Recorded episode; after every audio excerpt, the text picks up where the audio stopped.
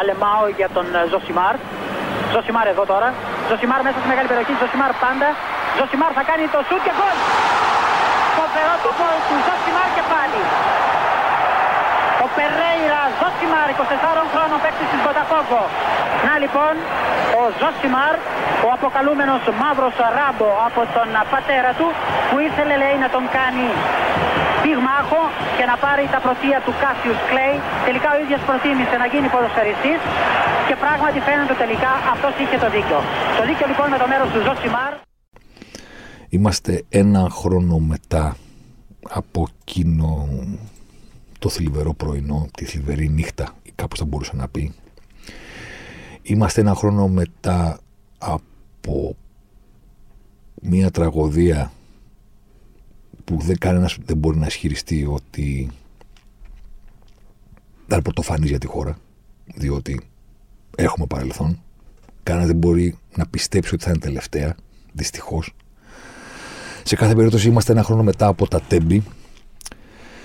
Έχω απέναντί μου τον Βαγγέλη, το οποίο τον γνώρισα πριν από ξέρω, μισή ώρα, μία, κάτι τέτοιο. Γεια σου, Θέμη. Καλώς τον. Ο Βαγγέλης είναι ο αδερφός του Βάιου. Ο Βάιος είναι ένας από τα θύματα της τραγωδίας και βρισκόμαστε εδώ ένα χρόνο μετά όχι με ξεκάθαρη πρόθεση θα πω εγώ δεν ξέρω αν το έχεις διαφορετικά στο μυαλό σου αλλά νομίζω ότι δεν έχουμε μαζευτεί για να κάνουμε ένα πράγμα μπροστά από τα μικρόφωνα τώρα που καθόμαστε ε, ίσως απλά με μία, μία αίσθηση υποχρέωση απέναντι σε αυτό που έχει συμβεί. Την οποία εσύ την κουβαλά βέβαια 100 φορές περισσότερο από μένα. Αλλά σε κάθε περίπτωση βρισκόμαστε εδώ γιατί οφείλουμε να, βρισκούμε, να βρεθούμε εδώ. Έτσι νομίζω. Έτσι το έχω στο κεφάλι μου.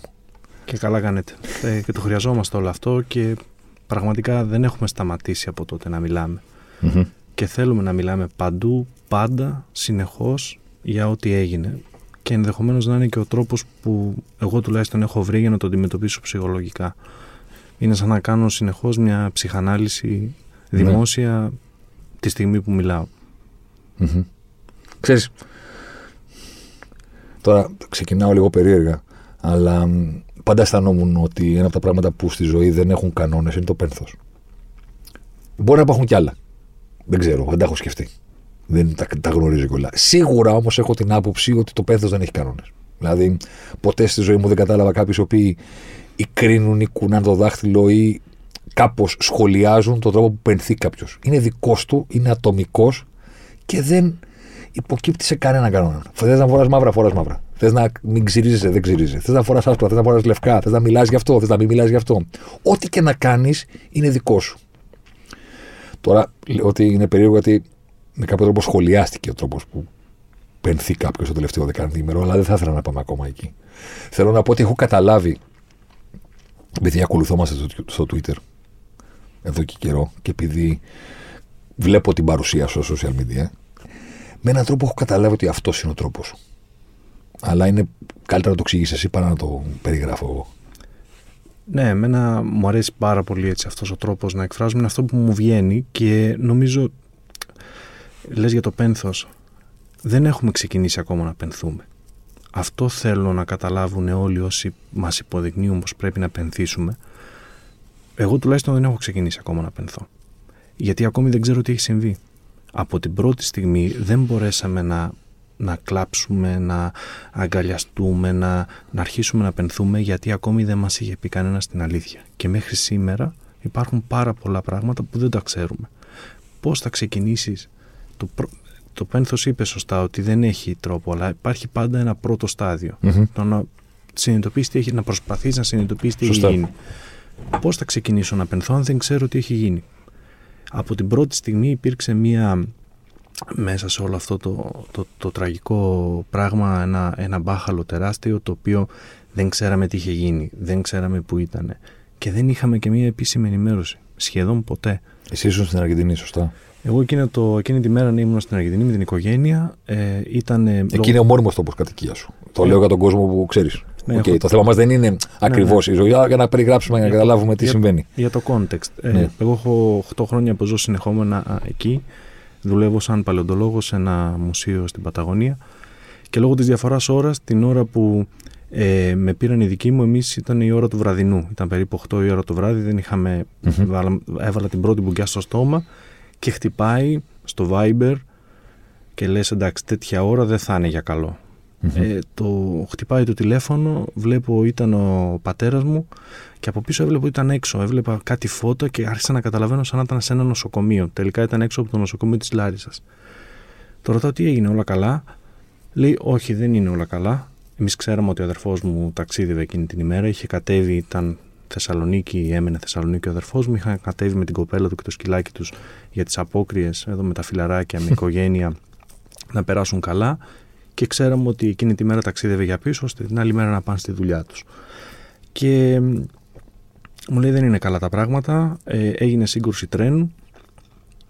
Ήταν μέσα ο αδερφός σου, ήταν μέσα η κοπέλα του. Είμαστε στη Λάρισα έξω από το νοσοκομείο. Έχει έρθει η κοπέλα του αλλά είναι σε δύσκολη κατάσταση. Την έχουν μέσα στην εντατική. Από τον αδερφό δεν ξέρουμε τίποτα. Ο γιος μου, από την άλλη, καταλαβαίνει ελληνικά, δεν μιλάει, αλλά καταλαβαίνει. Αρχίζει να ουρλιάζει. Το παίρνει η γυναίκα μου, πάνε πάνω και ξαφνικά εμείς προσπαθούμε να δούμε τι γίνεται. Του λέω τι θες να κάνω, ε, μου λέει πληροφορίες, δεν ξέρουμε τίποτα. Του λέω εντάξει, κλείσε.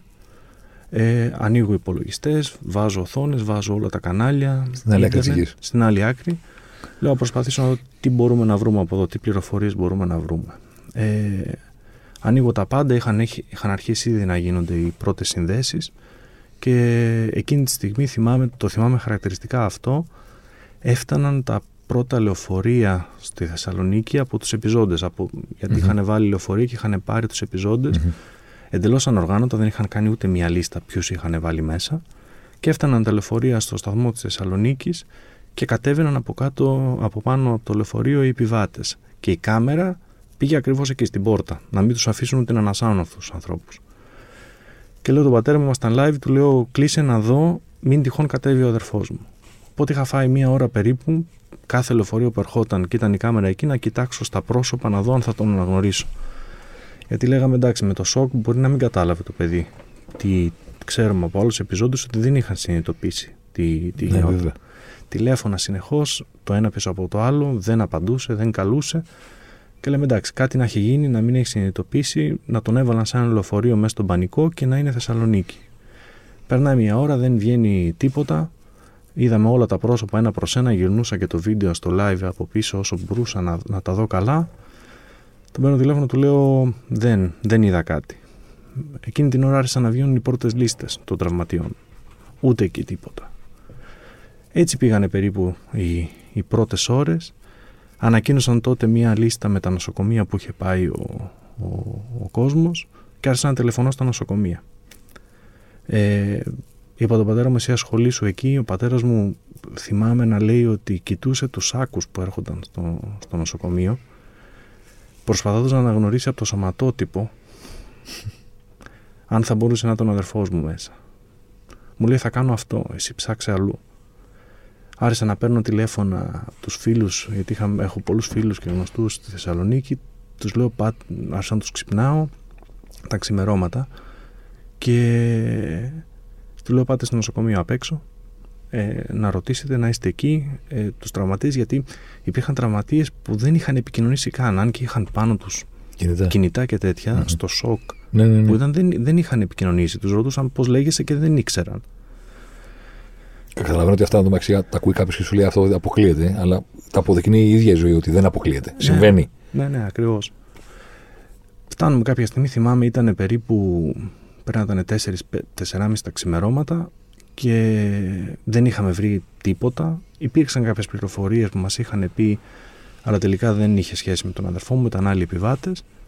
Και φτάνει, φτάνει το πρωί 4,5-5 ώρα ώρα Ελλάδος και τους κάνουν μια ανακοίνωση, όλοι σε πανικό, εκεί στο νοσοκομείο, ότι πλέον δεν υπάρχει άλλος ζωντανός εκεί. Ότι από εδώ και πέρα ό,τι θα έρχεται θα είναι... Επιβεβαίωση. Ναι. ναι. Και είμαστε στη φάση που πρέπει να πάρουμε μια απόφαση ε, τι θα κάνουμε. Τους λένε ότι δεν είναι σε κατάσταση να αναγνωριστούν, οπότε θα γίνει αναγνώριση με DNA. Αυτή η αναγνώριση μπορεί να καθυστερήσει μέχρι και δύο ημέρες. Και οπότε ξαφνικά έχουμε να πάρουμε μια απόφαση σαν οικογένεια τι να κάνουμε. Εγώ στην Αργεντινή, η αδερφή μου στην Αγγλία και οι γονείς μου μόνοι τους στην Ελλάδα. είχαμε δύο επιλογές. Η πρώτη ήταν ε, να μην κάνουμε τίποτα και να περιμένουμε, και άλλη ήταν να εξαντλήσουμε όλες τις πιθανότητες που θα μπορούσε να εξαντληθεί. Δηλαδή, να έχει γίνει κάτι και να έχει κατέβει νωρίτερα. Να, να έχει ε, φύγει μόνος να στα χαμένα και να έχει πάρει τα ρέματα και να ήταν μέσα κάπου χαμένος. Κάτι. Να έχει γίνει, να έχει πάει σε ένα νοσοκομείο δεν ξέρω, να κάνω το stop στην εθνική, να τον πήρε ένα αυτοκίνητο και να τον πήγε αλλού. Οτιδήποτε μπορείς να σκεφτείς, να εξαντλήσεις όλες τις πιθανότητες. Ναι, που δεν είναι ακριβώς σκέψη. Ε, απόγνωση. Είναι κάτι, ναι, αυτό είναι κάτι που σου προκύπτει στο κεφάλι. Α, απόγνωση. Δεν είναι λογική διαδικασία, είναι κάτι άλλο. Νομίζω. Ναι, ναι. Και λέω, λέω πατέρα, δεν υπάρχει κάτι άλλο που να μπορώ να κάνω εδώ, γιατί και στο αεροπλάνο να μπω τώρα θέλω δύο μέρες για να φτάσω. Δεν θέλω αυτές τις δύο μέρες να είμαι κλεισμένος σε ένα σωλήνα μεταλλικό και να μην ξέρω τι γίνεται και πώς είστε εσείς.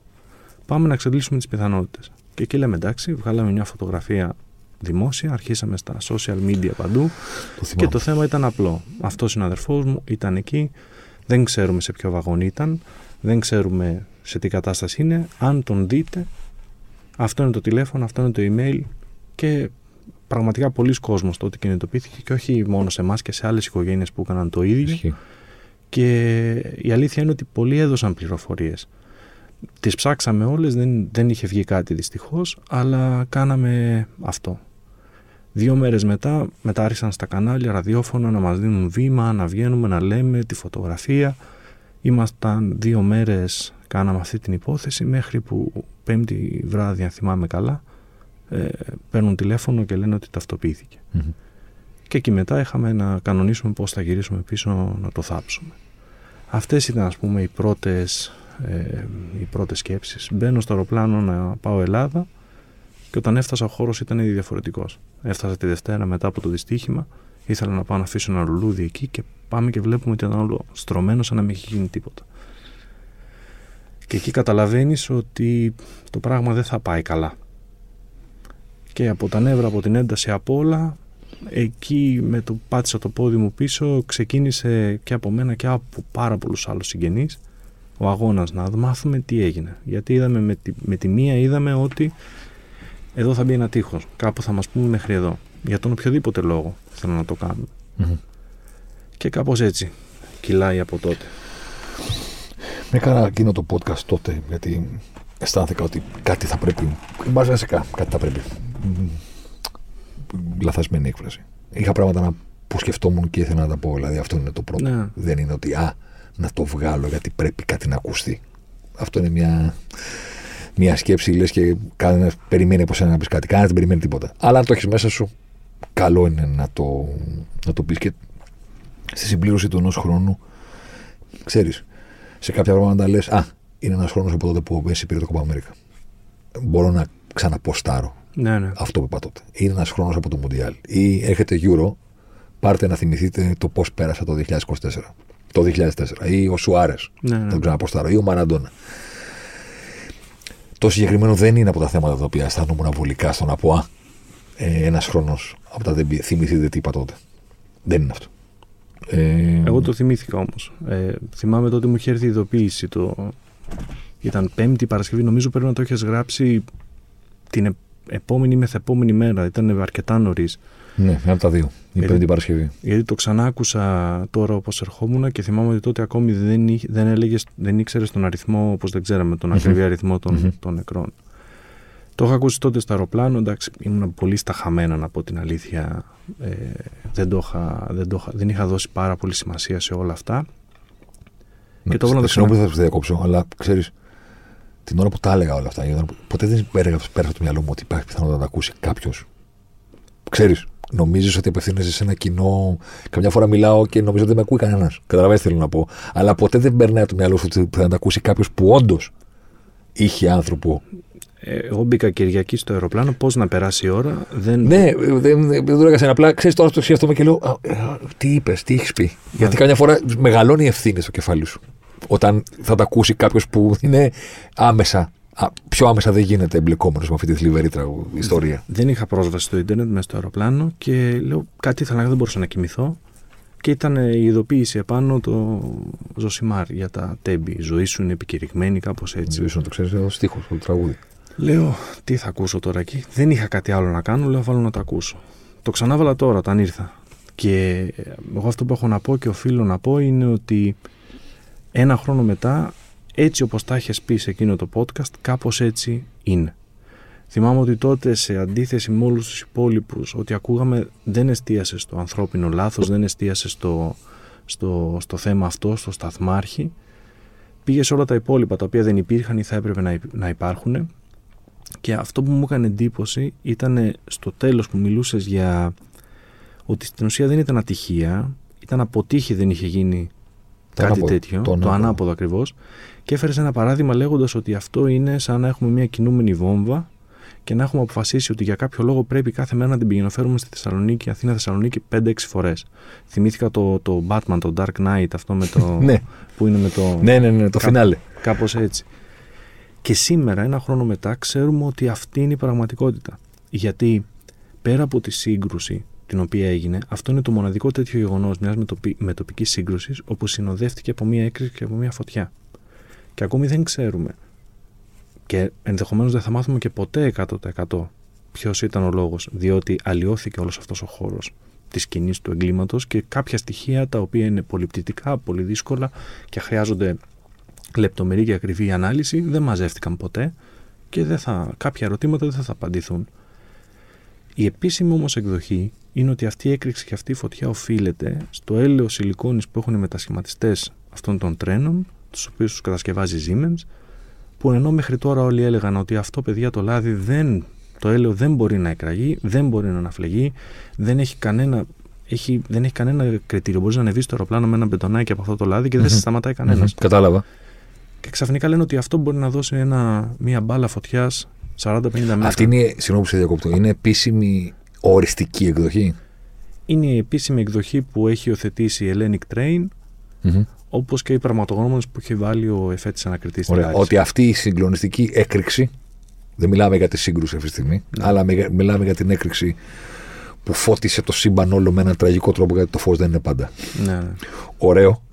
Ε, η επίσημη εκδοχή είναι ότι αυτή η έκρηξη, αυτή η λάμψη και όλο αυτό το μπαμ, ας πούμε, οφείλεται στους μετασχηματιστές του τρένου. Σωστά. Οφείλεται στην, ε- στην ηλεκτρική εκένωση αυτή τη λάμψη που είδαμε από το. Γιατί τα, τρένα- τα τρένα είναι ηλεκτρικα Μμμ. Επομένως, όταν έγινε βραχύκλωμα, είδε- έγινε ένα τσαφ τεράστιο με πάρα Ωραία. πολλά ε, χιλιάδες βολτ.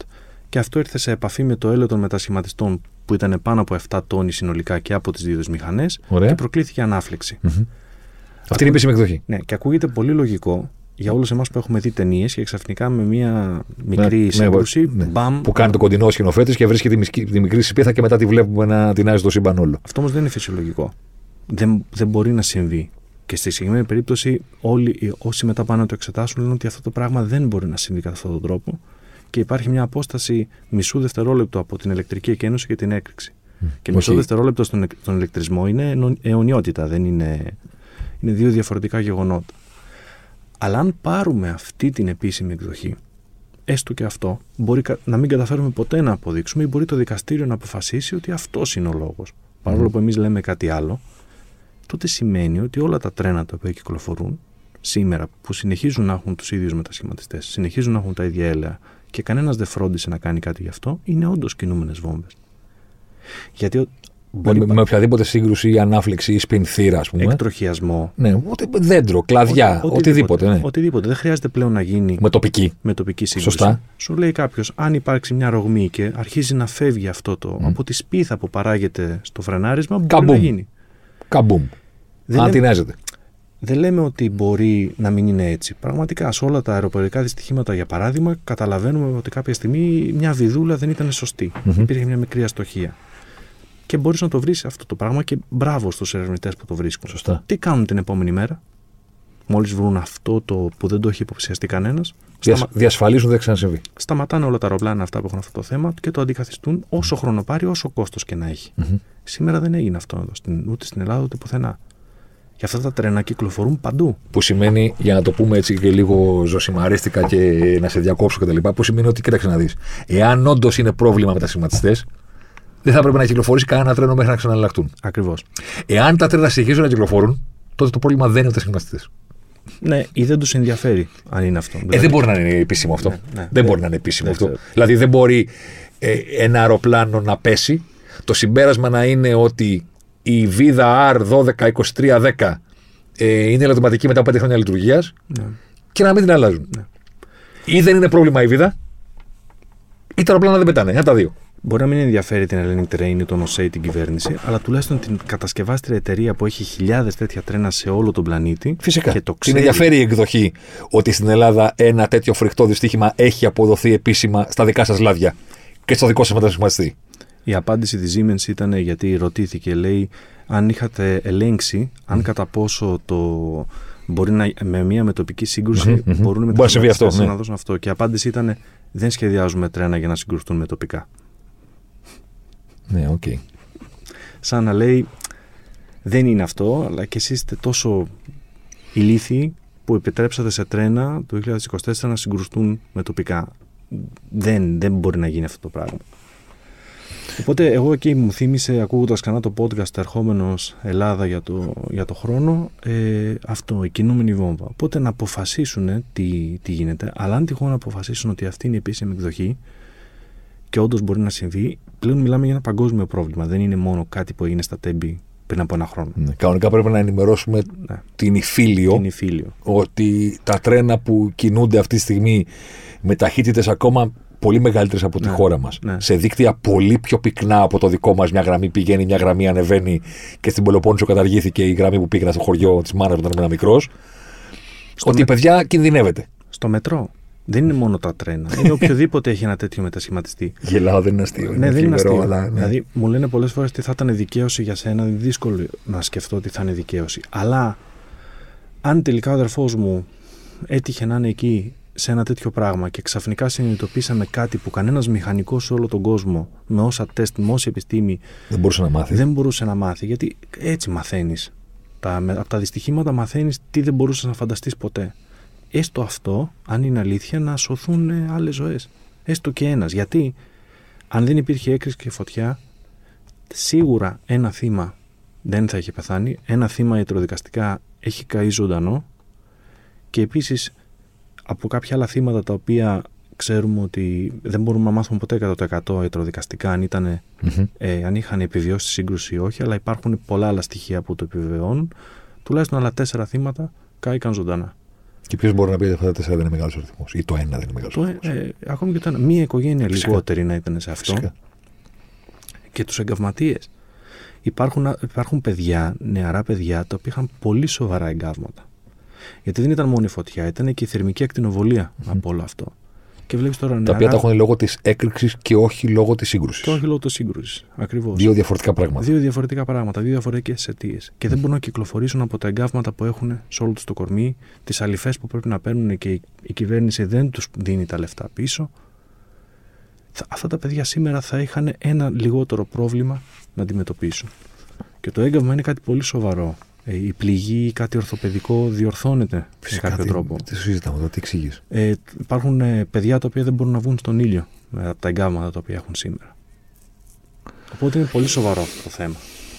Ξέρεις, ακούγοντάς σε, ξέρεις, ο καθένας έχει τις δικές του μνήμες, τις δικές του προσλαμβάνωσες και τα δικά του σημεία αναφοράς, στα οποία επιστρέφει. Με κατηγορούν συνέχεια και λένε ότι για να συμβαίνει σκέφτεται Λίβερπουλ. Ε, μα τι Λίβερπουλ μελετάω όλη τη μέρα. Δηλαδή, τι να κάνω. Το, το εγκέφαλό μου έχει περισσότερα παραδείγματα από τη Λίβερπουλ. Τι να κάνουμε τώρα; Είναι βίωμα, δεν ναι, είναι. όπως και οι στίχοι που θα μου έρθουν είναι στίχοι ελληνικών τραγουδιών. Ναι, ναι. Δεν είναι ότι δεν ακούω ξένη μουσική, είναι πιο εύκολα να ανασύρει ο εγκεφαλός μου τον ελληνικό στίχο που θα μου έρθει για μια. τέτοια. Με τον ίδιο τρόπο.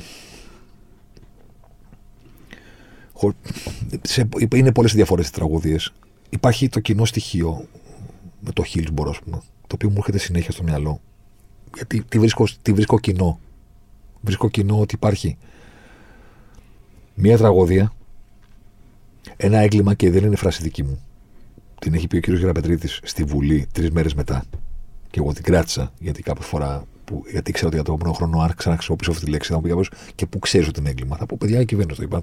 Πήγαινε στο Γεραπετρίτη, αν θέλετε να πάρετε το λόγο. Γιατί την χρησιμοποίησε εκείνος αυτή την έκφραση. Ναι, ναι.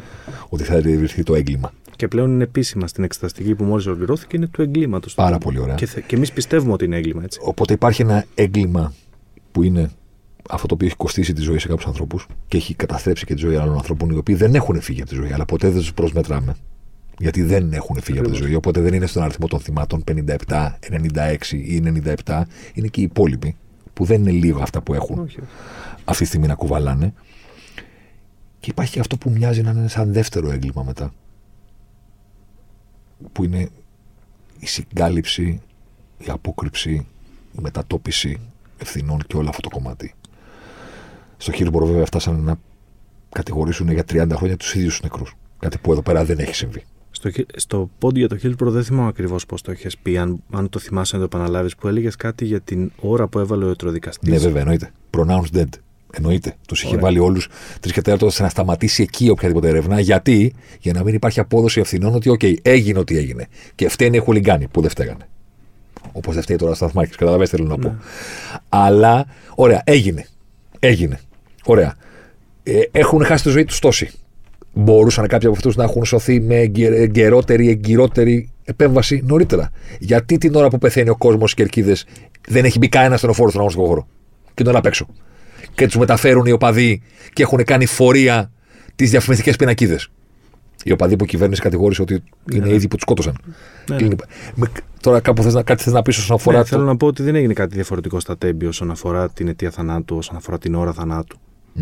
Όλοι έχουν την ίδια ώρα και, έχουν, και υπάρχουν δύο αιτίες θανάτου. Πλήρε απανθράκωση, Ναι. χωρίς να σου λέει αν ήταν ζωντανός ή όχι. Είναι κομβικό αυτό το θέμα. Και μετά οι υπόλοιποι που έχουν κακώσεις που είναι από το, τη σύγκρουση. Τη σύγκρουση. Και κλειστά φέρετρα. Κενή για πολλούς μήνες η ιατροδικαστική φάκελη. Τους πρώτους μήνες δεν έγραφε τίποτα η ιατροδικαστική έκθεση του αδερφού μου. Ξαφνικά από τον Ιούνιο και τον Ιούλιο μετά έχουμε κάποιες περισσότερες πληροφορίες. Και τέσσερις τραγικές φωτογραφίες. Οπότε δεν έγινε η δουλειά που θα έπρεπε να γίνει. Τουλάχιστον με τη σοβαρότητα που θα έπρεπε να γίνει. Και εγώ δεν ξέρω τι από τα δύο ισχύει. Ήτανε μια συγκάλυψη, δηλαδή κάτι ήθελαν να κρύψουν ή μια πλήρης ανικανότητα να κάνουν τη δουλειά τους. Στο μετά λέμε, όχι το πριν. Ναι, ναι, α- από τη στιγμή της σύγκρουσης και μετά. Ή, στην πραγματικότητα, αυτό που ανα- καταλαβαίνω ότι αναρωτιέσαι είναι αν όντως είναι ηθελημένο Ναι. κάτι ή Ναι. αν η ίδια η ανικανότητα, η αυλεψία, η αμέλεια, οπωσδήποτε να βάλει το, τη λέξη που εκείνος επιθυμεί, που οδήγησε Ναι. Στο τραγικό δυστύχημα, είναι αυτή που συνεχίζεται και μετά, στο ότι από τη στιγμή που δεν είμαστε ικανοί να βάλουμε δύο τρένα Και να, πάνε ναι. το ένα στην Αθήνα και το άλλο στη Θεσσαλονίκη χωρίς να συγκρουστούν, τότε προφανώς δεν είμαστε ικανοί ούτε να κάνουμε σωστά την εξεταστική επιτροπή, την έρευνα, Την έρευνα. τι οτιδήποτε. Ότι η ίδια ανικανότητα ισχύει και πριν, ισχύει και μετά. Συνεχίζεται. Ναι. Στο ίδιο φάσμα. Δεν ξέρω τι από τα δύο ισχύει. Ναι. Αλλά είναι- για μένα είναι σίγουρα πιο τρομακτικό, πολύ πιο τρομακτικό η ανακανότητα. Να ξέρεις ότι είσαι σε ένα κράτος που δεν είναι ικανό να κάνει τίποτα. Εμείς θα έπρεπε εκείνη τη στιγμή να υπάρχει και να λειτουργεί αυτό που λέμε μια ανεξάρτητη επιτροπή διερεύνησης των αεροπορικών και των σιδηροδρομικών δυστυχημάτων. Η οποία έχει ένα συγκεκριμένο πρωτόκολλο σε όλο τον πλανήτη. Σε όλη την Ευρώπη τουλάχιστον, που είναι η νομοθεσία που ακολουθούμε, το έχει. Όταν συμβεί κάτι τέτοιο, είτε αεροπορικό είτε σε δρομικό δυστύχημα, ξεκινάνε όλα στο maximum alert σαν πιθανή τρομοκρατική επίθεση. Το οποίο σημαίνει ότι όλοι είναι στην επιφυλακή, μπαίνουν μέσα, κατάσχουν τα πάντα, ε, συνομιλίες, ε, μπορούν να σε συλλάβουν εκείνη την ώρα αν, αν δουν ότι είσαι ύποπτο. Μένει- Υπάρχει αποκλεισμένη όλη η περιοχή, όποιος μπαίνει, όποιος βγαίνει, υπογράφει, ξέρει τι είναι. Και όσο ξεκινάς και το διερευνάς και βλέπεις ότι δεν είναι τρομοκρατική Αυτό. επίθεση, χαμηλώνεις το επίπεδο ασφάλειας μέχρι να φτάσεις στο minimum ότι έγινε π.χ. ένα λάθος. Εδώ είναι το ανάποδο. Ξεκίνησαν από το ελάχιστο. Με αποτέλεσμα, πολλά στοιχεία τα οποία πρέπει να μαζευτούν στο πρώτο δευτερόλεπτο, στο πρώτο λεπτό, δεν μπήκαν να κατάσχουν τα- το τελικό από τις κάμερες εκείνο το βράδυ και μήνες μετά. Δηλαδή, είναι, είναι τρομακτικό αυτό το πράγμα. Και ρο- ήταν επίτηδες, δηλαδή, αν έστω όλα λειτουργούν τέλεια και επίτηδες υπάρχει κάποιος λόγος πως αυτό έγινε, οκ. Αλλά αν είναι εντελώς ανίκανοι να κάνουν αυτή τη δουλειά του, αυτή τη δουλειά την πολύ βασική, τότε το πρόβλημα είναι πολύ πιο σοβαρό. Από τα Τέμπη και αφορά όλους. Η ηλίθια ερώτηση, όλες, οι- αισθάνομαι ότι όλες οι ερωτήσεις που έχουν να σου κάνουν είναι ηλίθιες. Ε, δεν υπάρχουν ηλίθιες ερωτήσεις. Ποια από τις, ποια από τις δύο σκέψεις σε επηρεάζει αρνητικά περισσότερο η ανικανότητα που οδήγησε στο χαμό τους αδελφούς σου ή η ανικανότητα μετά; Γιατί αλήθεια δεν μπορώ να μπω στα παπούτσια σου σε καμία περίπτωση. Δεν ξέρω τι από τα δύο θα με τρέλαινε περισσότερο. Στο λέω με κάθε ειλικρινία. Ναι. Δεν ξέρω τι από τα δύο θα με τρέλαινε περισσότερο. Το ότι, θα, ότι ένας άνθρωπος έχασε τη ζωή του από κάτι το οποίο είναι εξωφρενικό να συμβεί και δεν είναι η ατυχία του έπεσε ένας κεράφνο και με χτύπησε. Ναι. Είναι ότι δεκάδες, εκατοντάδες άνθρωποι δεν έχουν κάνει καλά τη δουλειά τους μέχρι εκείνη και που το παρουσιάζει. ή το μετά. Σε τρελαίνει περισσότερο. Τι από τα δύο, δεν ξέρω. Ανάλογα τη μέρα. Και τα δύο. Δεν, είναι και τα δύο ασύλληπτα. Απλώς το, το ένα δεν μπορεί να αλλάξει. Το, το τι έγινε στα τέμπη δεν μπορεί να αλλάξει. Πρέπει να το αποδεχτούμε. Το μετά όμως εκεί δεν υπάρχει δικαιολογία. Μμμ. Και ακόμη και σήμερα μπορεί να αλλάξει αυτό. Μέχρι σήμερα βλέπω μια πλήρη ανικανότητα σίγουρα και δεν ξέρω αν κάποιοι έχουν και σκοπό. Αλλά σήμερα, άμα μπορεί στον χρόνο επάνω να συγκινηθούν, δεν ξέρω εγώ τι, και να πούνε: Ωραία, από εδώ και, σι- από εδώ και πέρα θα αρχίσουμε να κάνουμε τα πράγματα σωστά, όπως πρέπει. Έστω αυτό. Έστω Εκεί, αυτό. εκεί είναι ο παραλληλισμός με το Ναι. χίλιμπορο. Αυτοί οι άνθρωποι που χάσαν τη ζωή τους σε εκείνη την κερκίδα που και κατηγορήθηκαν για 30 χρόνια ότι έφτιαξαν εκείνοι, Ναι. έφτιαξαν το, ελληνικό- το αγγλικό ποδόσφαιρο. Έφτιαξαν, διασφάλισαν ότι αυτή η τραγωδία του να συνθλιβούν άνθρωποι από το ίδιο τους το βάρος πάνω σε κάγκελα χωρίς να συμβαίνουν επεισόδια, χωρίς να είναι μεθυσμένοι, χωρίς να είναι παραβατικοί, χωρίς να κάνουν τίποτε, μόνο και μόνο επειδή τους έβαλαν λαθασμένα στη θύρα, δεν, θα, δεν, δεν συνέβη ποτέ ξανά. Είναι τραγικό να σκέφτεσαι ότι έγινε αυτό που έγινε στα τέμπη. Και δεν θα υπάρξει αυτό που είπες μόνος σου νωρίτερα. Ναι, ναι. Ότι ναι, οκ, έγινε ό,τι έγινε, αλλά από εδώ και πέρα κάτι θα πάει καλύτερα. Ναι.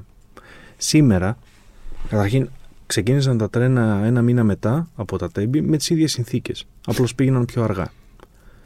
Μετά κάποια στιγμή έτρεξαν να ολοκληρώσουν τη σύμβαση 7-17. Τον Αύγουστο είπαν ότι το ολοκλήρωσαν, το τσεκάραμε ότι όντως το ολοκλήρωσαν. Έρχεται δύο, μήνες, δύο εβδομάδες μετά ο Ντάνιελ και καταστρέφει τη γραμμή μεταξύ Δομοκού και Λάρισας. Σήμερα στο τμήμα Δομοκού μέχρι Λάρισα οι συνθήκες είναι ίδιες με το βράδυ των τεμπών. Και υπάρχουν άτομα που αγοράζουν εισιτήριο και μπαίνουν μέσα εκεί. Είναι ένα τμήμα πολλών Χωρίς, χιλιόμετρων. χωρίς για να παραφράσω την έκφραση ενός υπουργού να- να υπάρχει κάποιος που να του το λέει την ώρα που αγοράζουν το εισιτήριο. Εγώ γιατί, είπα- γιατί υπε- υπόθηκε η περίφημη φράση που εγώ δεν θα ξεχάσω από τη ζωή μου. Ναι. Και τι θέλετε να κάνει υπουργός μεταφορών; Να το... Μα δεν θα ανέβαινε κανείς στα τρένα. Ακριβώς. Και του λέω, τι είπες τώρα, ρε φίλε; Ναι, ναι, ναι, ναι. Είναι Τι, παραδοχή. τι είπες τώρα, Ναι, τι ναι, ναι. είπες; Ναι. Ότι ο καπετάνιος την ώρα που ανεβαίνω στο πλοίο δεν υποχρεούται να μου πει, ε, να σου πω, τα σωσίβα δεν φτάνουν για όλους. Ναι, δεν υπάρχουν βάρκες. Ναι. Ξέρεις, και άμα, και άμα τρυπήσει εκεί, βουλιάξαμε, να σου πει. Ωραία. Εγώ είχα κάνει ένα tweet που λέω στην Ελένη Τρίνα θα πρέπει να φτιάξει μια εφαρμογή που να λέει πάνω στη γραμμή ποια τμήματα είναι με τηλεδίκηση και ποια δεν είναι. Με φωτοσύματα, ποια δεν είναι. Είναι, είναι ε, πλέον δεν μιλάμε υποθετικά. Έχει Σωστά. γίνει αυτό Σωστά. το πράγμα. Σωστά. Έχει γίνει αυτό το πράγμα. Πλέον δεν είμαστε σε αυτό που α, προειδοποιούσαν οι συνδικαλιστές. Ναι, ναι, ναι, ναι, σωστά. έγινε. Επομένως, μετά από αυτό δεν έχεις δικαιολογία και ανά πάσα στιγμή μπορείς να αλλάξεις. Πάντα έχει την ευκαιρία σήμερα να, πεις, να ξυπνήσεις και να πεις: Όχι, από εδώ και πέρα θα κάνω τα πράγματα σωστά. Και εμείς δεν βλέπουμε αυτό. Βλέπουμε έναν τεράστιο πόλεμο να αποδείξουν ότι όλα είναι μια χαρά και εσείς είστε τρελοί και υπερβολικοί και έχετε τρελαθεί από το πένθος και όλα αυτά τα πράγματα. Ε, είναι, είναι η πραγματικότητα. Μένα αυτό με, με, με εξοργίζει πάρα πολύ γιατί μπορεί να αλλάξει. Ο αδερφός μου έφυγε, δεν, δεν θα αλλάξει αυτό το πράγμα, πρέπει να το αποδεχτώ. Αλλά τρελαίνομαι ένα χρόνο μετά να υπάρχουν σε τμήματα γραμμής οι ίδιες ακριβώς συνθήκες. Και δεν κινδυνολογώ, είναι η πραγματικότητα. Ε, φυσικά δεν Υπάρχουν κινδυνολογείς. πορίσματα που το λένε αυτό. Βγήκε ο ίδιος ο άνθρωπος του ΟΣΕ στην εκπομπή που έγινε στον Αντένα πριν από δύο εβδομάδες. Ο ίδιος άνθρωπος που πριν ήταν υπεύθυνος για την τηλεδιοίκηση, τώρα τον έχουν βάλει διευθύνοντα σύμβολο του ΟΣΕ. Είναι αυτός που παραδέχτηκε ότι έσβησαν τα βίντεο της εμπορικής αμαξοστοιχίας. Τον ρώτησε η δημοσιογράφος αν σε αυτό το τμήμα υπάρχει τηλεδιοίκηση, αν η- λειτουργεί μέχρι και ο τοπικός πίνακας. Λέει όχι, δεν λειτουργεί τίποτα από όλα αυτά. Και στην ερώτηση μετά, ε, ωραία, επομένως τα τρένα είναι ασφαλή; Η απάντησή του ήταν, αφού εγώ μπαίνω μπροστά. Μπαίνω μπροστά στο τρένο. Τι άλλο να σας πω; Δηλαδή ο τύπος βγαίνει και λέει ότι εμένα δεν με ενδιαφέρει η ζωή μου, άρα πρέπει να με εμπιστευτείτε. Εγώ μπαίνω μπροστά, οδηγώ χωρίς ζώνη. Είναι αυτή η λογική. Αφού εγώ μπαίνω και οδηγώ, Ναι. και εσύ γιατί με ρωτάς; Εγώ πάω με 180. Ναι, Τρακάρα. είναι αυτή η Δεν τρακάρα. Λογική. Είναι αυτή η λογική. Πήγαινε και εσύ με 180. Ναι, εντάξει, να το κάνει μόνος του στη ζωή του, στο αυτοκίνητο Ναι, του, στο φυσικά. τρένο του. φυσικά. Αλλά όχι. Δεν είναι από τα πράγματα που θα κρυθούν από το πώς το κάνει ο καθένας. Ακριβώς. Είναι, από τα- είναι τα πράγματα που κρίνονται από αντικειμενικούς παράγοντε. Είναι από αυτή- το πώς έχει συνηθίσει ο καθένας. Είναι αυτή η λογική. Εγώ οδηγώ χωρίς ζώνη. Εγώ κυκλοφορώ μέσα στην πανδημία χωρίς μάσκα. Ναι. Εγώ κάνω σεξ χωρίς προφυλακτικό. είναι αυτή η ίδια λογική, αυτή η μάτσο λογική που βγαίνει και λέει: Ορίστε, δεν έπαθα τίποτα. Γιατί γκρινιάζεται. Και το χειρότερο είναι ότι αυτό συμβαίνει μετά από τα τέμπη. Είναι, αυτό είναι εξοργιστικό. Και όσο τα βλέπουμε αυτά, δεν μπορούμε να ερεμήσουμε. Γιατί εγώ τουλάχιστον ξέρω την αλήθεια, δεν μπορώ να, να πω μπράβο. Ναι.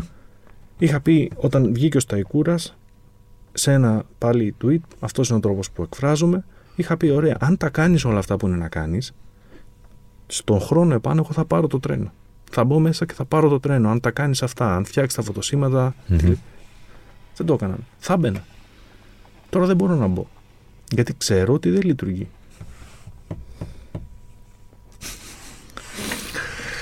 Γιατί ξέρεις ότι δεν λειτουργεί. Συζητάγαμε εκτός αέρα, λίγο πριν έτσι που πιάσαμε την κουβέντα. Ε, και οκ, από τη στιγμή που ας υποθέσουμε ότι είναι ένα ποδοσφαιρικό podcast, που στην πραγματικότητα είναι ένα podcast που το κάνουμε ό,τι θέλουμε, και μπράβο μας. Ε, ότι σκέφτη, σκέφτηκες το πώς είναι όλο αυτό που συνέβη με ποδοσφαιρικούς παύλα μουντιαλικούς όρους.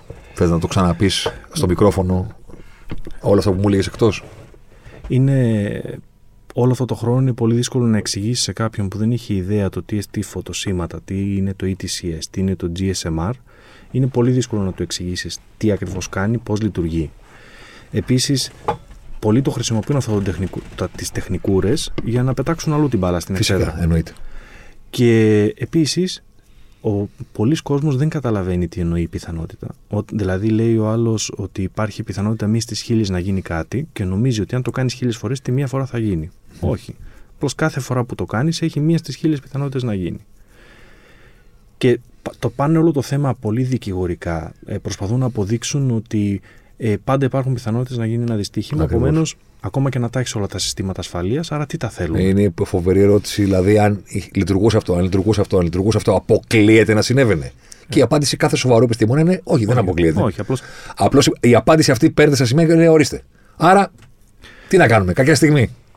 Πολλοί προσπάθησαν για να το εξηγήσουν αυτό να κάνουν κάποιες αναλογίες με, τα, με τους δρόμους, με τα φανάρια, με τα αεροπλάνα. Για να, γιατί μόνο με μια αναλογία κάποιος μπορεί να καταλάβει. Αλλά μέχρι στιγμής δεν έχουμε βρει μια αναλογία να, είναι, να μπορεί ο κόσμος να μπει μέσα, αλλά να μην είναι ταυτόχρονα και τεχνική, να έχει να κάνει με μεταφορές. Που εκεί πας και κάνεις συγκρίσεις τρένο με αεροπλάνο. Και στο αεροπλάνο όταν κινούσα, άκουγα ξανά το pod και μου ήρθε μια ποδοσφαιρική αναλογία. Που πιστεύω, ε, είμαι στο όριο τώρα, έτσι, να το ακούσει κάποια οικογένεια και να πει Βαγγέλη, τι κάθεσαι και λες; Οκ, θα το πω έτσι, το καταλαβαίνω. Μου Δεν νομίζω βγαίνει. ότι θα σε κατηγορήσει κανένας. Ποδόσφαιρο. Σήμερα. Έχει κανόνες. Κάθε φορά που κάποιος σου λέει κάτι, εσύ πας, βγάζεις τον κανόνα και λες: Ο κανόνας λέει αυτό. Ο κανόνας στο ποδόσφαιρο είναι Ευαγγέλιο. Τηρούνται όμως όλοι οι κανόνες; Όχι.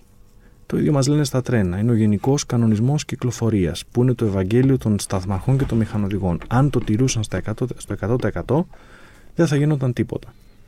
Ε, δεν το τηρεί. Ε, Ποιος τηρεί τους κανόνες; Μπορεί να μην τους τηρήσεις κάποια στιγμή. Ωραία.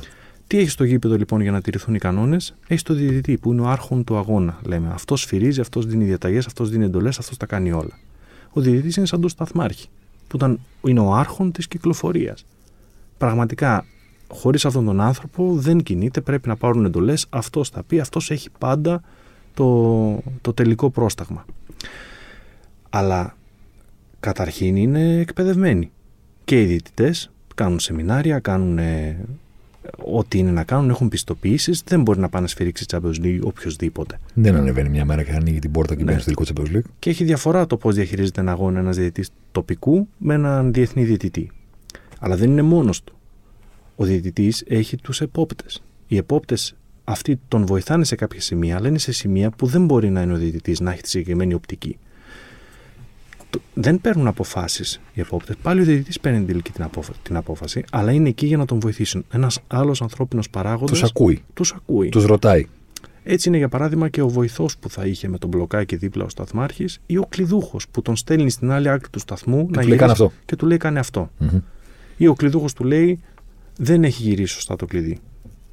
Και ο σταθμάρχης τον ακούει και ρυθμίζει την κυκλοφορία ανάλογα. Έξω από το γήπεδο υπάρχει ο τέταρτος διαιτητής, ο οποίος παρατηρεί κάποια άλλα πράγματα, τα οποία πάλι είναι σημαντικά για τον αγώνα Και εντός και εκτός αγωνιστικού. και χώρου. εντός και εκτός. Αυτός είναι ο προϊστάμενος που, είχε αυτός ο, στα- που θα έπρεπε να έχει αυτός ο σταθμάρχης. Που έφυγε νωρίτερα από τη βάρδια του. Φαντάζομαι να έχεις έναν αγώνα και να φύγει ο τέταρτος διαιτητής 10 λεπτά νωρίτερα. Ή να μην παρουσιαστεί ποτέ. Ή να μην Και παρόλα αυτά παρουσιαστεί ο αγώνας ποτέ. θα ξεκινήσει. Και να ξεκινήσει ο Και να πει: αγώνας. «Εντάξει, Εντάξει, Μωρή, τι να τον κάνουμε τον τέταρτο, είμαι εγώ εδώ, έχω και δύο πόπτες. Θα βγει η δουλειά, δεν θα βγει. Τι να τον κάνουμε τον από πάνω, τον τέταρτο τώρα. Πολυτέλειες. Οι... Όλοι αυτοί μεταξύ τους έχουν ενδοεπικοινωνία. δεν είναι με το κινητό τους. Υπάρχει ειδικό σύστημα ενδοεπικοινωνίας, το οποίο τους επιτρέπει ενώ τρέχουν, ενώ είναι υδρωμένοι, ενώ είναι λαχανιασμένοι, να μιλάνε σωστά και αξιόπιστα και να τους ακούνε όλοι. Αυτή τη συνομιλία την ακούνε όλοι και καταγράφεται. Αυτό είναι το GSMR, το περίφημο. Το GSMR είναι ένα, ένα δίκτυο κινητής τηλεφωνίας που είναι αξιόπιστο σε υψηλές ταχύτητες εν κινήσει μέσα σε σύραγγες, καταγράφεται και Σωστά. το. Γιατί δεν μπορεί το τρένο να εξαρτάται από το αν τρέχει με 200 ή αν τρέχει με 150, ούτε αν είναι σε σύραγγα τριών χιλιόμετρων και τα λέει Έλα, θα σε πάρω σε λίγο. Πρέπει να λειτουργεί. Και το σημαντικό είναι ότι όλοι ακούνε. Όταν Όλοι. κάποιος θα δώσει μια εντολή, σε αυτό το τέλος πάντων το χωρικό, το γεωγραφικό σημείο που έχει ενδιαφέρον, αν ένας σταθμάρης δώσει εντολή να κινηθεί κάτι και ο κλειδούχος τον έχει ακούσει και ο άλλος τον έχει ακούσει και ο μηχανοδηγός από την άλλη πλευρά τον έχει ακούσει. Μμμ. Το ίδιο και αν υπάρξει κάτι, ο- πει κάτι ο διαιτητής, το ακούνε όλοι στο παιχνίδι. Μετά έχουμε τις κάμερες. Οι κάμερες σύμφωνοι μεταδίδουν τον αγώνα, αλλά σήμερα οι κάμερες είναι συστήματα ασφαλείας στο ποδόσφαιρο. Καταγράφουν τα πάντα. Επομένως, έχουμε το VAR, το οποίο χρησιμοποιεί όλες αυτές τις κάμερες του αγώνα και δεν ξέρω εγώ πόσες άλλες. Και στο VAR τι είναι, είναι οι άλλοι διαιτητές. Ε, λοιπόν, η αναλογία που κάνουν είναι ότι οι κάμερες είναι σαν τα φωτοσύματα που δίνουν την πληροφορία αν υπάρχει κατηλημένο τρένο, αν η γραμμή είναι πλήρης ή οτιδήποτε. Και μετά στους τηλεδιοικητές που βλέπουν σε οθόνες το τι γίνεται, δεν ρυθμίζουν συνεχώς την κυκλοφορία ή όλη την ώρα, επιβλέπουν αυτό που γίνεται και σε συγκεκριμένες περιπτώσεις παρεμβαίνουν να βοηθήσουν το σταθμάρχη ή να διορθώσουν ένα λάθος του σταθμάρχη. Για να Όπως- το, να το παραφράσω, βλέπουν κάτι χωρίς να το βλέπουν. Τι εννοώ; Εννοώ ότι από κοντά το βλέπει μόνο ο διαιτητής. Σωστά. Αυτοί όμως το βλέπουν όποτε θέλουν και με όποιο τρόπο θέλουν στις οθόνες, οπότε έχουν την υψ- υψηλή υποπτία αυτού του πράγματος. Μπορούν να κάνουν παρεμβάσεις Φυσικά. Εννοείται. με συγκεκριμένους κανόνες, Χωρίς να είναι εκεί. χωρίς να είναι εκεί. Όπως είναι ο σταθμάρχης ή ο κλειδούχο. Χωρίς να είναι εκεί. Και, Είναι κυρίως- κάπου αλλού και το κοιτάνε από μακριά. και κυρίως επεμβαίνουν για να διορθώσουν ένα λάθος το οποίο θα γίνει. Ακριβώς. Στην τελική πάλι ο διαιτητής θα πάρει την απόφαση. Σωστά. Όπως και ο σταθμάρχης θα πάρει. Ο Σωστά. σταθμάρχης μπορεί να αγνοήσει ενδεχομένως έναν τηλεδιοικητή. Αλλά αυτοί θα του πούνε: Έχεις κάνει λάθος. Έχεις κάνει Υπάρχει λάθος. πρόβλημα. Έρχεται πρόβλημα. Ακριβώς. Όλα αυτά είναι ανθρώπινοι παράγοντες και ανθρωποτεχνικοί παράγοντες. Μμμ. Είναι άνθρωποι που παίρνουν αποφάσεις ή άνθρωποι που παίρνουν αποφάσεις με χρήση τη τεχνολογίας. Αλλά έχουμε και το goal line technology. Το οποίο, Σωστά. Το οποίο Κάνει δεν κάνει τίποτα. δεν κάνει τίποτα. Αλλά αν περάσει η μπάλα τη γραμμή, Παράει το ρολόι. βαράει το ρολόι. Γκολ. Αυτό θα μπορούσαμε να πούμε είναι κάτι σαν το ETCS, το αυτόματο σύστημα πέδηση. Αν το τρένο Φρονάει. περάσει κόκκινο φωτόσημα το οποίο λειτουργεί, σταματάει αυτόματα. Δεν έχεις να κάνεις κάτι. Μπορείς να το Δεν χρειάζεται καν να ξέρεις γιατί σταματάει. Ακριβώς, σταματάει. Ή ελαττώνει η ταχύτητα. Ναι, γιατί ναι, είναι ναι, και η ναι. πληροφορία αυτή. Δεν χρειάζεται καν να ξέρεις, δεν σου λέει. Στο- το κάνει επειδή έχει καταλάβει το σύστημα χωρίς να παρέμβει κανένας άνθρωπος ότι υπάρχει πρόβλημα. Ναι, Και σταματάει το τρένο. και σταματάει το τρένο. Πέρασε η μπάλα τη γραμμή. Δεν είναι ανάγκη να το έχετε δει. Ναι, τελείωσε. Δεν είναι ανάγκη να καταλάβετε πώς έγινε. Έχει περάσει η μπάλα τη γραμμή. Γκολ. Και ακόμα και στην κάμερα να μην φαίνεται σωστά. Αυτό. Το έχουμε δει. Είναι αξιόπιστο. Είναι αξιόπιστο. Είναι αξιόπιστο. Γιατί πολλές φορές με την παραμόρφωση της μπάλας, με την ταχύτητα μπορεί να μην φαίνεται καλά στην Σωστά. εικόνα. Δεν έχει σημασία. Το λέει το τσιμπάκι. Το ίδιο και στα τρένα. Αν το τρένο πάει με 200 χιλιόμετρα την ώρα, το ανθρώπινο μάτι δεν μπορεί να διαβάσει σωστά το φωτόσημα, να δει αν είναι κόκκινο, αν είναι πράσινο ή αν είναι πορτοκαλί. Το μηχάνημα όμως το καταλαβαίνει αυτόματα. Μπορείς να επενεργοποιήσει το goal line technology, προφανώς, ή μπορεί να έχει βλάβη. Δεν λέμε αυτή την περιπτωση Αλλά αν λειτουργεί, είναι πιο αξιόπιστο από το ανθρώπινο μάτι. Όλα αυτά είναι το ETCS 1, γιατί έχει διάφορα επίπεδα. Πλέον δηλαδή στο ETCS, ETCS 1 υπάρχει, υπάρχουν και αυτόματα τεχνολογικά συστήματα τα οποία μπαίνουν για να διορθώσουν όλο αυτό. Υπάρχει και το ETCS 2 και το ETCS 3. Στα, στην Ιαπωνία τα τρένα έχουν μέχρι και σεισμογράφο και με το που θα γράψουν ένα σεισμό σταματάνε αυτόματα. Σωστά. Το ίδιο και στο ποδόσφαιρο. Συζητάνε τώρα το αυτόματο offside, αν Σωστά. θα γίνει. Ότι δεν χρειάζεται καν να το κοιτάμε.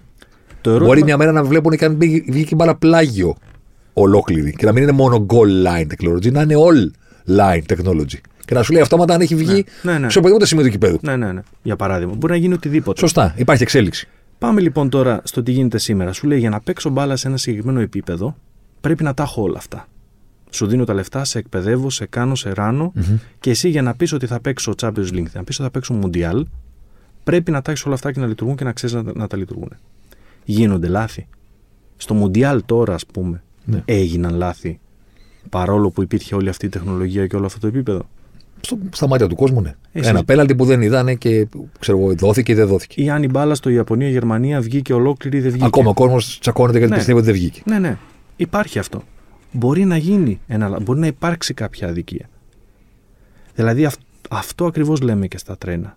Ακόμα και με όλα αυτά ενδεχομένως θα μπορούσε να γίνει μία με τοπική σύγκρουση. Είναι ελάχιστα πιθανό να γίνει. Αλλά κάθε σύστημα το οποίο προσθέτεις από πάνω ελαχιστοποιεί αυτές τις πιθανότητες. Και πρέπει να υπάρχει. Και πρέπει να Γιατί υπάρχει. έχουμε συμφωνήσει Είσαι όλοι υποχρεωμένος. ότι πρέπει να υπάρχει. Στην Ελλάδα, ε, μου φέρνουν για παραδείγματα και στην εξεταστική το έφεραν. Τι έγινε στο Bad Aibling, τι έγινε στην Ιταλία, που ενώ λειτουργούσαν όλα αυτά, πάλι έγινε. Δεν είναι το ίδιο πράγμα. Στα τέμπη είναι σαν να πάει να παίξεις, και συγγνώμη πάλι που κάνω την αναλογία. Κάντε να, δεν πειράζει. Δεν παρεξηγείται κανένας. τελικό Champions League, κατά κάποιο τρόπο να, ή Mundial, να έχει κυλήσει ό- όλη η διοργάνωση με ένα μαγικό τρόπο χωρίς να γίνει κανένα λάθος. Ο διαιτητής να έχει πάρει όλες τις σωστές αποφάσεις και να μην έχει μπει το βάρο ούτε μία φορά. Πας στον τελικό, χάνεις με ένα γκολ το οποίο δεν θα έπρεπε να μετρήσει. Ο διαιτητής το έχει κατοχυρώσει και λες: Εντάξει, θα το έχει σηκώσει ο υπόπτης. Κοιτάς και ο υπόπτης δεν είναι εκεί. Λες: Εντάξει, θα έχει δει κάτι ο τέταρτος διαιτητής. Κοιτάς και έχει φύγει 10 λεπτά νωρίτερα ο τέταρτος διαιτητής.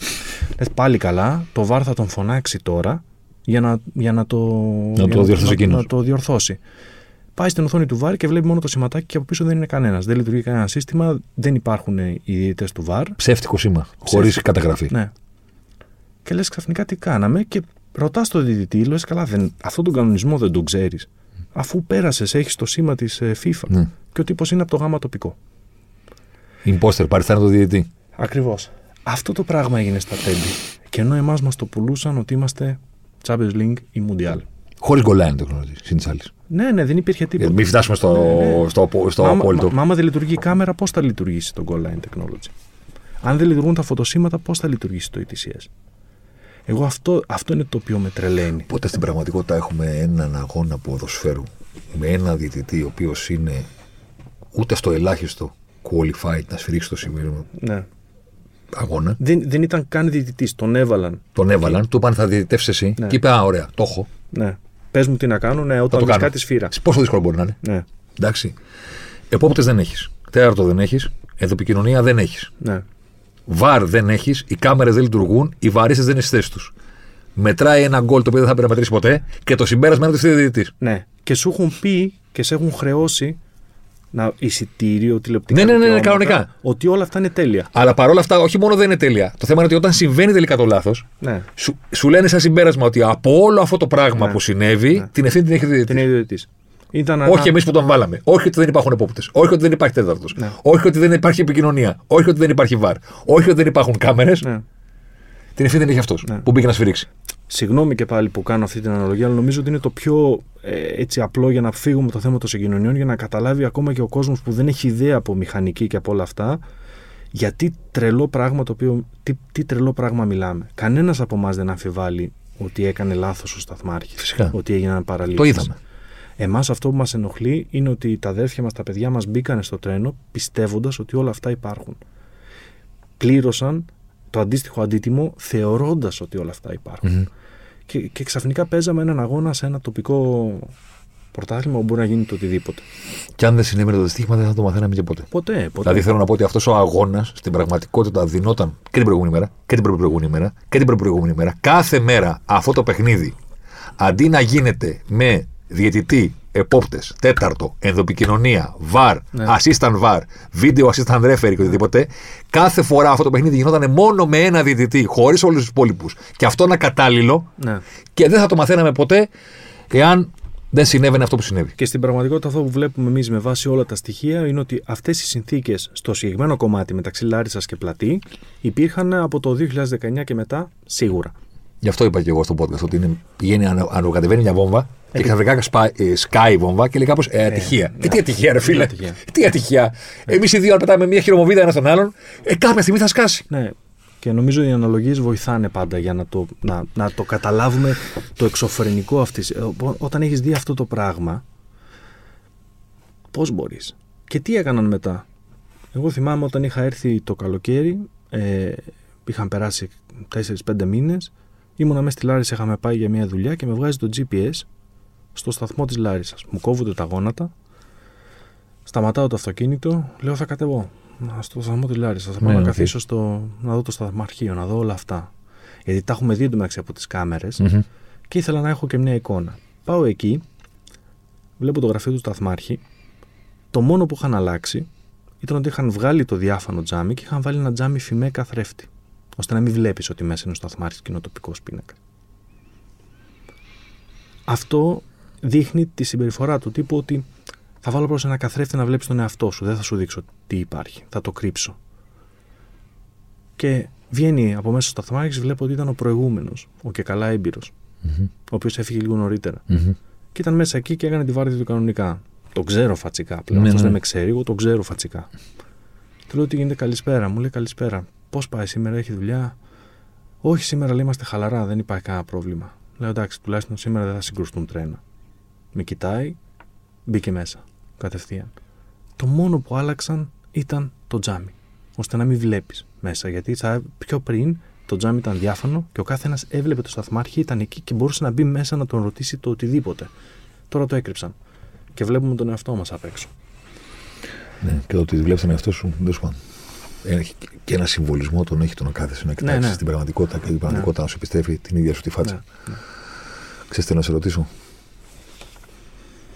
Πες μου πέντε πράγματα για τον αδερφό σου.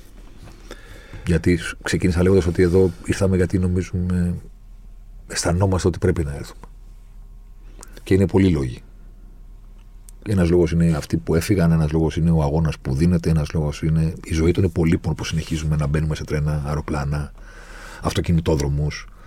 Δεν ξέρω και εγώ τι. Ε, για να επανέλθουμε σε αυτό που είπαμε σε εκείνο το podcast, ότι είναι άλλο πράγμα να πεθαίνεις στην Ελλάδα και είναι άλλο να σε πεθαίνει η ίδια. ναι. Γι' αυτό δεν ανίστηκα το στίχο και το είπα και στη Χαρούλα όταν ήρθε. Το η ζωή σου να το ξέρεις είναι επικοινωνημένη, που δεν είναι δικό της βέβαια, αλλά εκείνη τον τραγούδισε. Πες μου μερικά πράγματα τον αδερφό σου. Πόσο χρόνο ήταν; Ο αδερφό μου ήταν 34, ήταν ο μικρός της οικογένειας. Ε, εγώ, η αδερφή μου είμαστε δίδυμα, 38. Ο αδερφό μου 4 χρόνια μικρότερος. Και ήταν ταυτόχρονα, επειδή οι γονείς μου όλοι είχαν φίλους συνομήλικους που έκαναν παιδιά όλο αυτό το διάστημα, Μμμ. κλειστή κοινωνία, η καρδίτσα. Κατάλαβα. παίζαμε- Έχουμε μεγάλο μαζί, ξέρεις. Έχουμε μεγαλώσει μαζί. Ο αδερφός μου ήταν ένα από τα τελευταία μωρά που μπήκε στη, στην ευρύτερη αυτή παρέα και ήταν τέλειο. Εγώ με την αδερφή μου ήμασταν πολύ σπαστικά μωρά. Δίδυμα, εφταμινίτικα, δεν τρώγαμε. Οι γονείς μου πρώτα παιδιά, φτώχεια, Ναι, ναι, δουλειά. ναι. Εμείς τους είχαμε ταλαιπωρήσει πάρα πολύ πραγματικά Μμμ. το 85. Ο αδερφός μου ήταν ένα τέλειο μωρό. Και τον έλεγαν τότε, τον φώναζαν όλοι γραμμένο. Ήταν γραμμένο στα άστρα. Τόσο καλό μωρό ήταν. Το παρατσούκλι που είχε όλη η παρέα και η οικογένεια ήταν Α, ο γραμμένος. Ήταν ένα τέλειο μωρό. Χαμογελαστό, δεν τους έκανε καμιά δυσκολία, τίποτα. Και έτσι και ήταν, ε, ήταν και σαν παιδί. Εγώ ξέρω, είμαι αρκετά στριφνός, αρκετά έτσι στυλιζαρισμένος όλο αυτό το πράγμα. Δεν ξεφεύγω εύκολα. Ο αδερφός μου ήταν άλλο πράγμα. Ήταν ένα παιδί που πάντα ε, ήταν κομβικό στην παρέα. Πάντα ένα παιδί να προσθέσει κάτι, να βοηθήσει, να κάνει, να λύσει ένα πρόβλημα. Αυτό Ε, που λέμε θετικό στοιχείο. Ακριβώς. Και εγώ το ξέρω, εγώ δεν να, ήμουν έτσι. να εμφανιστεί κάπου και να κάνει την κατάσταση καλύτερη. Από ότι είναι πέντε λεπτά πριν που δεν, εκείνος δεν ήταν εκεί. Δεν θα σηκώσουν το τηλέφωνο σε μένα μερικές φορές. Τον αδερφό μου δεν υπήρχε αυτό. Ένα Μμμ. πολύ καλό παιδί. Και όλοι είχαν κάτι πραγματικά. Δεν το λέω τώρα μετά από το δυστύχημα Ναι, που μόνο τον έχω. προφανώς. Ήταν, ήταν έτσι. Ήταν έτσι. Και δούλευε, ε, είχε τελειώσει ΤΕΗ μηχανικός στην, στη Σύνδο. Τον ενδιαφέραν πάρα πολύ τα δομικά έργα. Δεν τον ενδιαφέραν κτίρια και όλα αυτά. Τον ενδιαφέραν δρόμοι, γέφυρες, τέτοιο, Μμμ. τέτοιο πράγμα. Είχε κάνει ένα μεταπτυχιακό στο, στο τμήμα γεωλογίας για ανάλυση εδαφών και για τέτοια πράγματα, θέματα ασφάλειας.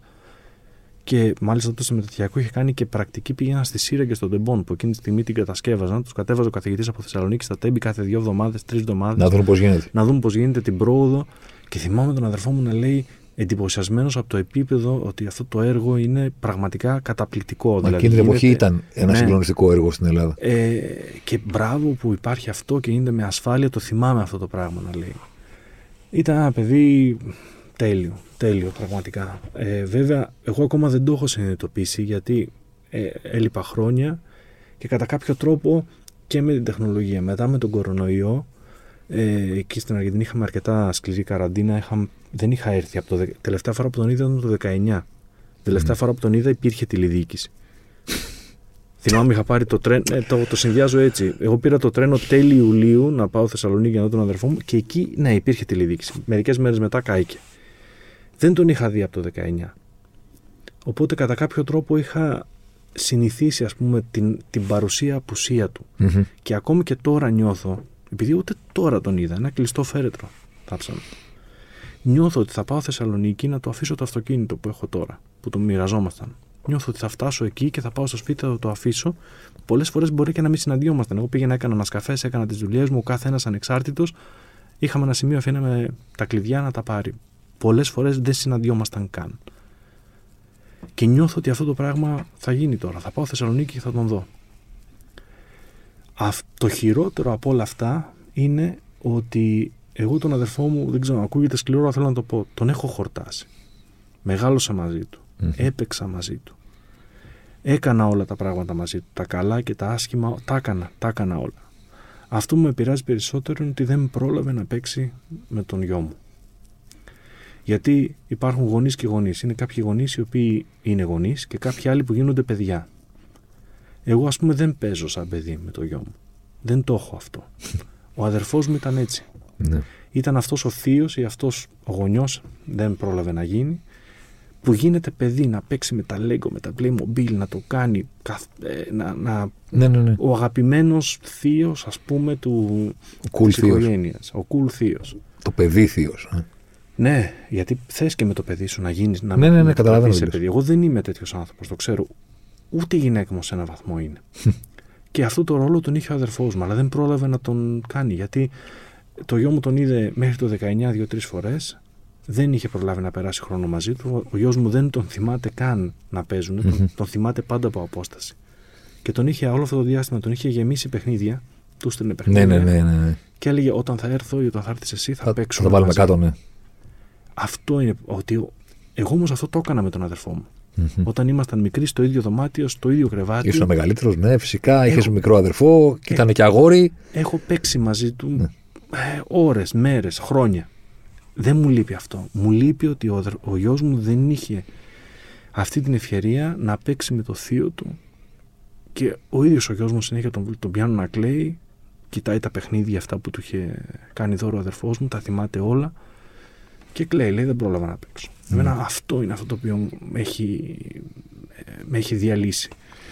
Γιατί νιώθω ότι εντάξει θα ήθελα να, να είχα προφανώς πιο πολλά πράγματα μαζί του, αλλά περάσαμε δύσκολα από το 19 και μετά με προβλήματα με τον κορονοϊό, να μην έχουμε την οικονομική δυνατότητα να κάνουμε αυτό το ταξίδι όσο συχνά θα θέλαμε. Είναι τεράστιο. Και περιμέναμε αφού είχαν ξεμπερδέψει όλα, άντε να έρθει το καλοκαίρι του, του 23, να έρθουμε να περάσουμε διακοπές όλοι μαζί, να κάνουμε έστω σαν οικογένεια, να μαζευτούμε να κάνουμε κάτι. Και δεν δε, δεν προλάβαμε. Αυτό μου έχει μείνει. Ε, νιώθω κατά κάποιο τρόπο και χορτασμένος, αλλά και κάτι άδικο ότι υπήρχε μια ακόμη καλύτερη εποχή για τον αδερφό μου που δεν ήρθε, που δεν ήρθε και, και βλέπω πόσο έχει καταστρέψει τον μικρό, το γιο μου αυτό το πράγμα και, και με, πονάει, με πονάει πάρα πολύ.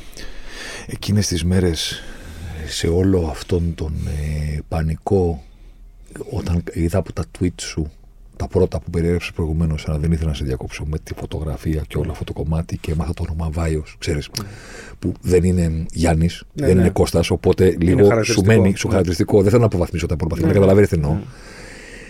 Πήρε μία εβδομάδα, ίσως και παραπάνω, για να καταλάβω από τα retweet ότι ο άνθρωπος που ακολουθώ και με ακολουθεί τόσα χρόνια στο Twitter που συζητάμε για ποδόσφαιρο, για μπάσκετ, για μπαθναϊκό, για πολιτική κουτουλού.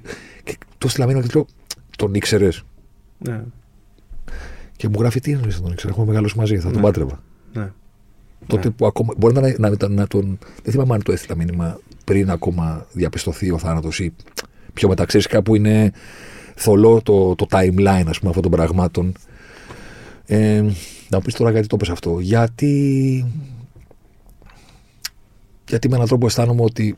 Ήσουν κοντά κατά κάποιο τρόπο σε όλο αυτό. Ρε παιδί μου, ξέρεις, είναι, είναι κάτι που σε αγγίζει. Ναι. Χωρίς χωρίς να έχεις κάποιον γνωστό, χωρίς οτιδήποτε. Τι μικρός που είναι ο κόσμος. Αλλά όταν τελικά διαπιστώνεις ότι κάποιος με τον οποίο συναναστρέφεσαι, έχεις και στο Twitter που δεν έχουμε βρεθεί ποτέ. Ναι, ναι. Με τη συγκεκριμένη παρέα από την καρδίτσα, ναι, τους ναι, καμπούρδες και όλα αυτά. Δεν έχουμε βρεθεί ποτέ. Δεν έχουμε βρεθεί ποτέ. Τελικά τα έφερε η ζωή να βρεθώ με σένα. Ναι, ναι, ναι. Από όλους αυτούς που δεν έχουμε τον interaction αυτών των προηγούμενων χρόνων στο Twitter, να έχουμε μιλήσει με DM, ναι, ναι. να έχουμε τσακωθεί ακόμα ναι. ή οτιδήποτε. Σε αγγίζει ούτως ή άλλως όταν συμβαίνει κάτι τέτοιο. Απλά ξαφνικά όταν διαπιστώνεις ότι κάποιος είχε άνθρωπο εκεί που τον ναι. ξέρεις αυτόν και ξαφνικά του λες ρε, εσύ τον ήξερες Και ο Βάιος που Ναι, ναι, ναι. ψάχνει άλλος και μου λέει τι εννοείς αυτό τον ήξερα. Μου λέει θα τον πάτε τον πάτε ρε εκεί. Δεν θυμάμαι καν τι του απάντησα. ας πούμε. Δηλαδή τι απαντήσα έναν Μα με άνθρωπο τα που σου λέει παιδιά, ότι είναι με τα παιδιά κολλητό του. αυτά μεγαλώσαμε στην ίδια πολυκατοικία. Εμείς Ναι, στο το δεύτερο, κατάλαβα. αυτή στον πρώτο. Ναι, ναι, ναι, ναι. Μεγαλώσαμε μαζί. Ναι, ναι, σαν, το έχω καταλάβει. σαν αδέρφια. Α, τώρα σε αυτούς μένω που είμαι εδώ. Ε, με το. Ε, ίσως να ήταν ο τελευταίος άνθρωπος που αγκάλιασε πριν μπει στο τρένο. Ναι. Ναι. Είχαν, είχαν κατέβει εδώ, κάθε απόκριες έκαναν τις δικές τους κατασκευές, στολέ, τις έφυγαν. Το έχω καταλάβει και αυτό εδώ μεταξύ. Ναι, Το έχω καταλάβει και αυτό την τρέλα Ναι. του αλουνού με τις απόκριες που ε, πόσταρε κατά χρόνο και δεν έλεγα τι με τις απόκριες. Εγώ σε μισό τις απόκριες. ναι, ναι. Αλλά τη δική του την τρέλα την έχει καταλάβει εδώ και έχω πάρα πολλά χρόνια. ναι. Πάντως μου ζήτησε να πω, γιατί του αρέσει πάρα πολύ αυτή η φράση, ότι πρέπει να κάνετε like, subscribe. Του Ε, αρέσει. Του αρέσει πάρα πολύ για να του έρχονται τα notification από το Ζωσιμάρ. Οπότε το κάνω για αυτούς, όχι, όχι για σένα, γιατί μου λέει όταν θα πας πρέπει να θέλω να το πεις έτσι αυτό, γιατί του αρέσει Ωραία. αυτή η φράση. Εγώ θα πω ότι ξεκίνησα την κουβέντα μας λέγοντας ότι αισθάνομαι ότι είμαστε εδώ γιατί νιώθουμε ότι πρέπει να είμαστε εδώ. Και το πρέπει αυτό είναι πολλαπλό. Θέλω να πω δεν είναι μόνο για τον άδερφό σου που έχασες, δεν είναι μόνο για τα υπόλοιπα θύματα, δεν είναι για τους ανθρώπους που έχουν ε, υποστεί μεγάλη ζημιά από αυτό το πράγμα και δεν ανήκουν στα θύματα στους νεκρούς, ανήκουν στους ζωντανούς, οι οποίοι όμως ακόμα και σήμερα έχουν συγκλονιστικά προβλήματα. Οφείλουμε να είμαστε εδώ για να εξηγηθεί με έναν τρόπο μπορεί να ακούγεται απλοϊκός αλλά δεν είναι. Σε όσου μας ακούν ότι τα πράγματα από τότε δεν έχουν πάει όπως θα πρέπει να έχουν πάει. Ναι. Και αυτό είναι η πιο ήπια έκφραση που μπορώ να χρησιμοποιήσω. Ναι. Οφείλουμε να είμαστε εδώ γιατί θα πρέπει με κάποιο τρόπο να προσπαθούμε όσο μπορούμε από οποιαδήποτε γωνία μπορούμε να μην συνεχίζουμε να βρισκόμαστε μπροστά σε πράγματα τα οποία αισθανόμαστε ότι θα πρέπει να έχουν αποφευθεί. Νιώθουμε ότι θα πρέπει να έχουν αποφευθεί. Και προσπαθούν με κάποιο τρόπο να μας αποδείξουν ότι κάνουμε λάθος. Ναι, ναι. Και ότι είναι Αυτό. φυσιολογικό να συμβεί αυτό το πράγμα. Και δεν πρέπει και να μιλάμε κιόλας. Ναι. Σε ευχαριστώ για την υφαλιότητα με την οποία τα παρουσιάζεις. Από, από μέσα μου είμαι πολύ σφιγμένος. Το καταλαβαίνω. δεν νομίζω ότι κάποιος αμφιβάλλει γι' αυτό, αλλά ε, είναι, είναι σπουδαίος ο τρόπος με τον οποίο τα βάζεις σε ένα, δύο, τρία, τέσσερα, όσο πιο ήρεμα και όσο πιο νυφάλια μπορείς, χωρίς να έχεις επιθετικότητα απέναντι στους ανθρώπους, αλλά έχεις επιθετικότητα απέναντι στην κατάσταση. Ε, βέβαια. Γιατί αν έχεις επιθετικότητα απέναντι στους ανθρώπους, κατηγορείσαι από όλους ότι είσαι Ναι, εμπαθής, ναι, ναι, ναι, εχθρό, οτιδήποτε. οτιδήποτε. Ότι αν επιτεθώ Εξυπηρετώ στον κάτι. Καραμανλή, ας Ναι, πούμε, ναι. τον πολεμάω. Ενώ από το στόμα σου βγαίνει η κατηγορία και η κατηγραφή της κατάστασης. Ναι. Τώρα, όποιος θέλει μετά από αυτό να καταλάβει τις ευθύνες που έχει ο καθένας, ο πολιτικός υπεύθυνος ή οποιοδήποτε. Η οποία είναι μια συζήτηση που δεν είναι εύκολη να γίνει. Φυσικά. Είναι πολύ δύσκολη. Θα Φυσικά. πρέπει κάποια στιγμή να γίνει. Φυσικά. Αλλά, εσύ περιγράφεις την κατάσταση. Ναι, ναι. Α βρει η υπηρεσία που είναι και στο στρατό Ναι, ναι, ναι. την ευθύνη που έχει Ναι, ο ναι, καθένας. αυτό ακριβώς. και πώς πρέπει να τον χαρακτηρίσουμε τον καθένα. Αλλά εδώ δεν κάνουμε αυτό. Ναι, ναι. Για μένα θέλω να πω ότι, αυ- ότι χρειαζόμαστε την αλήθεια. Δηλαδή μας είπε ο Καραμαλής στην εξεταστική ότι η σωστή συγγενής είναι βουβή. Ναι. Λένε το πένθος είναι βουβό. Ναι, εντάξει, σύμφωνοι. Αλλά θέλω να μπορέσω να πενθήσω. Εγώ, άμα δεν ξέρω τι έχει γίνει, δεν μπορώ να πενθήσω. Α μας πούν την αλήθεια. Α τα βρούμε όλα, να ξέρουμε τι έχει γίνει, γιατί και πώς. Και εγώ μετά θα γυρίσω στην Παταγωνία, στη ζωή μου, να κάνω τις ανασκαφές μου, που δεν με ήξερε κανένας. Δεν, δεν θέλω αυτό το πράγμα. Τι να το κάνω αυτό το πράγμα; Ναι, το κάνω γιατί με αυτόν τον τρόπο πιέζω να βρεθεί η αλήθεια. Αυτό θέλω. Αν, θέλουμε να είμα, αν θέλουν να είμαστε εμείς βουβοί, το πιο απλά, απλό πράγμα που έχουν να κάνουν είναι να μας πούν την αλήθεια, να μας να μας απαντήσουν όλα τα ερωτήματα που έχουμε και εμείς τα μετά θα γυρίσουμε στις οικογένειές μας και θα προσπαθήσουμε να συνεχίσουμε τη ζωή μας όπως μπορούμε. Για να κλέψω μια φράση μιας φίλης που έγραψε κάποια χρόνια πριν στα social για τη μητέρα της, το είχε γράψει η Ισμήνη, που λέει: Η ζωή δεν συνεχίζεται, η ζωή συνηθίζεται. Συνηθίζεται, ναι. Για να τη συνηθίσετε. Ε, ναι. Με αυτά σου τα λόγια πιστεύω ότι πρέπει να το κλείσουμε, να πούμε το προφανές ότι αυτή η συζήτηση, δεν θα πω καν αυτό το επεισόδιο, αυτό το podcast, αυτή η συζήτηση προφανώς είναι για το Βάιο, προφανώς είναι για τα υπόλοιπα θύματα της τραγωδίας, προφανώς είναι για όλους τους υπολείπους που δεν θέλουν να συνεχίσουν να ζουν σε μια χώρα που το φρικτό τους παρουσιάζεται σαν άτυχη στιγμή. ναι. Και στην παρέα στην καρδίτσα θα πω εγώ. Και ελπίζω να είστε πάντα χαμογελαστοί. Να σε καλά, ευχαριστώ πολύ και ειλικρινά όλα όσα έχετε κάνει όλοι, έστω και ένα, μια, ένα μήνυμα Τίποτα δεν έχουμε κάνει. βοηθάει Τίποτα- όλο αυτό. τίποτα δεν Όχι έχουμε αλήθεια βοηθάει.